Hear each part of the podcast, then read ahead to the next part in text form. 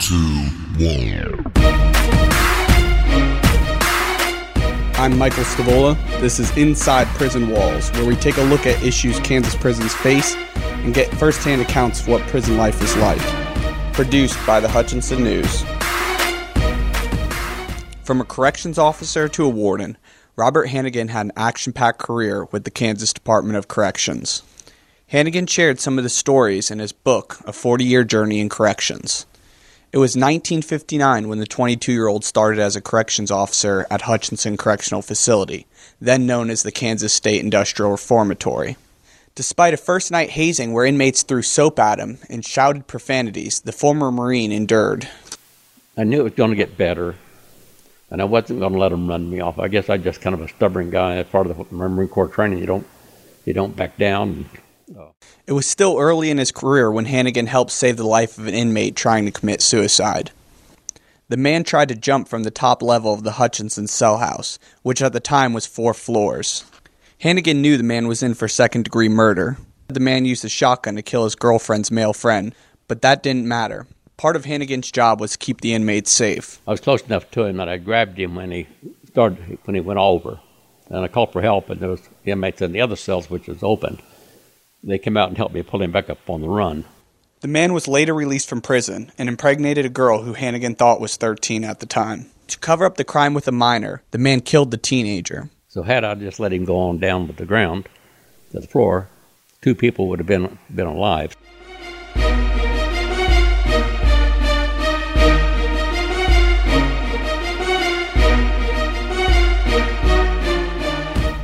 The events that led up to the 1969 riot at Lansing had to be Hannigan's most chilling story. Hannigan was in an administrative position with the KDOC when rumor reached his office about an inmate with a gun. And the director of corrections said, Well, we're going to go up and search the prison, and we're going to find that gun. So he brought officers in from all across the state. We went up there and uh, shook that place down and what we saw was unbelievable. Hannigan said in the cell house he shook down, they found three knives longer than five gallon buckets, and under each mattress was a box of pills. The prison officers controlled the outside, but the place was managed by gangsters. After they cleared the cell houses, Hannigan left and headed for home. By the time he got there, there was a message waiting for him to turn around because there was a riot at the prison. We went up there. By the time we got up there, the place was on fire. Part of it was burning. They, they'd taken over the whole thing.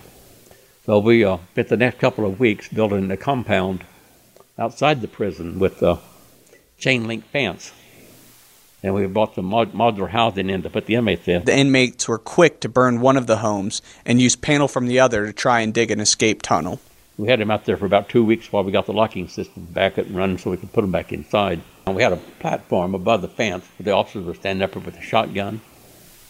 And these inmates were down below there it had been raining for days and muddy.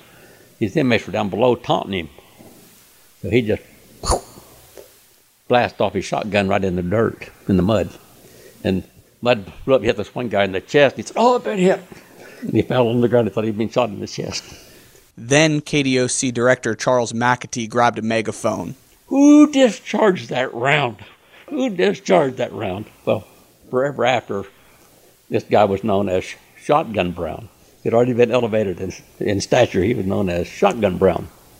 Soon after, McAtee, who oversaw the hanging of the men responsible for the murders that led to Truman Capote's book In Cold Blood, was relieved from his position. And a man named Robert Woodson was hired as his successor. They brought in another guy who had no experience in corrections, but he had been a former sheriff. And he had a meeting in his office one day with me and another fellow. We were the only two people in the central office that had ever worked in corrections he had a meeting and said, I'm going to put the word out at Lansing that I will transfer to a minimum security facility any inmate that turns in a gun. And I and the other guy named Wayne said, please don't do it. They'll bring guns in to give to you to get out. He didn't listen, and a man named Charles Hatcher came forward with a gun.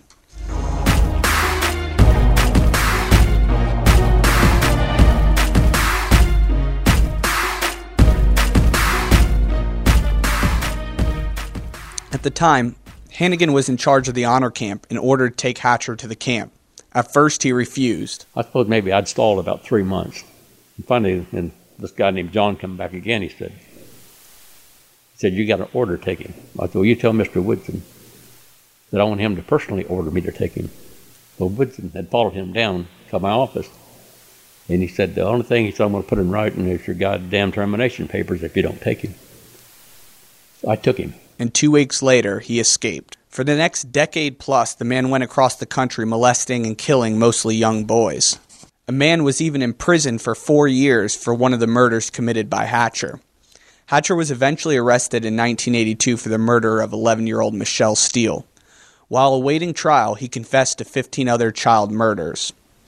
In 1984, Hatcher hanged himself in the Missouri State Penitentiary. One bad decision by someone that uh, should have never have made that decision. So that's probably the worst thing that, that happened during my career.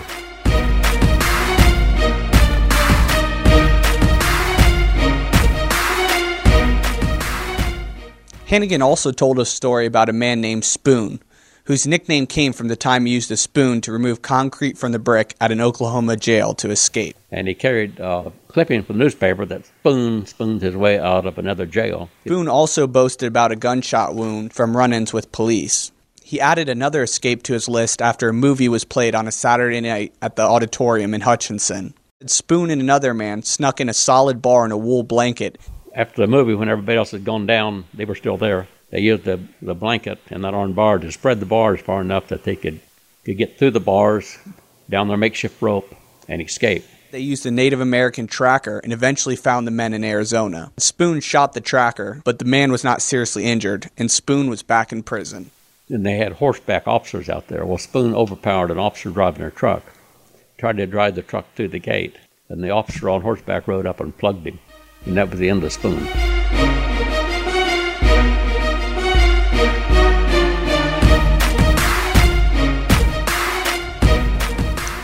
But there were also funny moments. All the officers had phones, and the staff was supposed to lock their phones up. But I had this one inmate that I don't know how he did it, but he managed to get on that phone a lot. We catch him, we put him in segregation. Well, you got to let him out sometime, so he could go right back and find another telephone. But the last words he would say on each call, his sign off, if you would, ended up being his demise.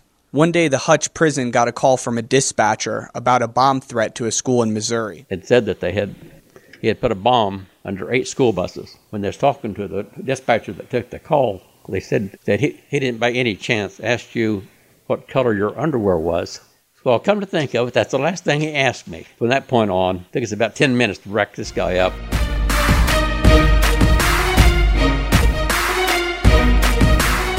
Hannigan remembered the time an inmate asked for insecticide to keep the bugs off. Hannigan didn't know what the man was talking about. I was making my, my round, and there this guy just laid completely naked on his bed, covered with uh, some white stuff. And I said to him, I said, Johnson, I said, I said, what, so what do you got on? He, well, he said, I put on some insecticide that you said that you didn't have. So I didn't say more, I just went on. Went down front, and these two desk boys had these two inmates that worked for me. They were laughing their heads off. So I said to him, I said, what did you jokers do? To Johnson, he said, well, he came down wanting some insecticide. He said, we give it to him. And uh, what we had at that time, they'd take this uh, bars of soap, that was small bars that was left over in the showers or wherever, and they'd pulverize that stuff and liquefy it. And they'd put it in a gallon jar, and they used it for floor soap. It wasn't very good soap, but it's what they used. Pretty slick. That's what he wanted. So he took that soap and just wiped himself completely down. First thing I made my round, I waited a while and went back around, and but this time that was caked on him. I said to him, I said, uh, Johnson, I said, how's the insecticide working? He said, well, it's keeping the bugs off. He said, but just itches like hell. so later on, I sent the two inmates up there to uh, tell him to come down and take a shower and work that stuff off.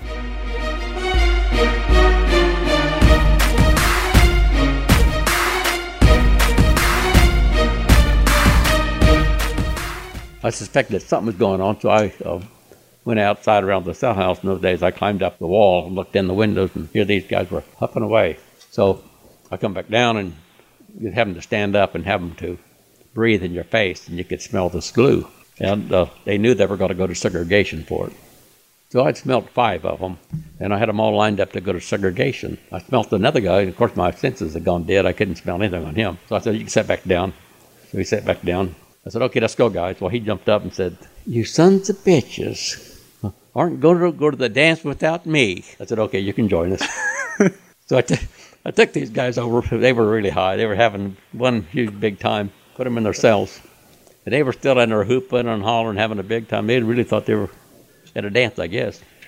I would imagine the next morning their tongue was about about an inch and a half thick, and they probably had one big he- headache.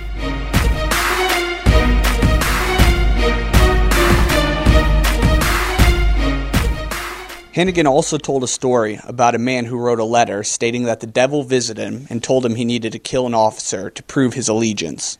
The letter prompted Hannigan to put the man in segregation, but the letters didn't stop. The second letter said the devil visited his cell again, but this time told him he only needed to scold an officer. And then a third letter. This time the devil said all he needed to do was burn his Bible to show his allegiance. Hannigan said in the letter were burnt pieces of the Bible. Lo and behold, a year later, the inmate was being led out to the pond out in front of the prison for a baptism to show his conversion to Christianity.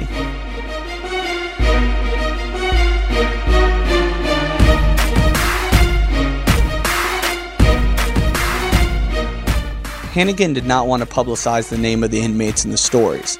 In most cases, they are given aliases in his book. The KDOC denied an interview with Dan Schnurr, the warden at Hutchinson Correctional Facility, an interim director at El Dorado Correctional Facility. Thanks for listening to Inside Prison Walls, a production of the Hutchinson News. We'll visit more insiders, so come back for more episodes. Learn more at hutchnews.com and follow Hutchinson News on Facebook and on Twitter.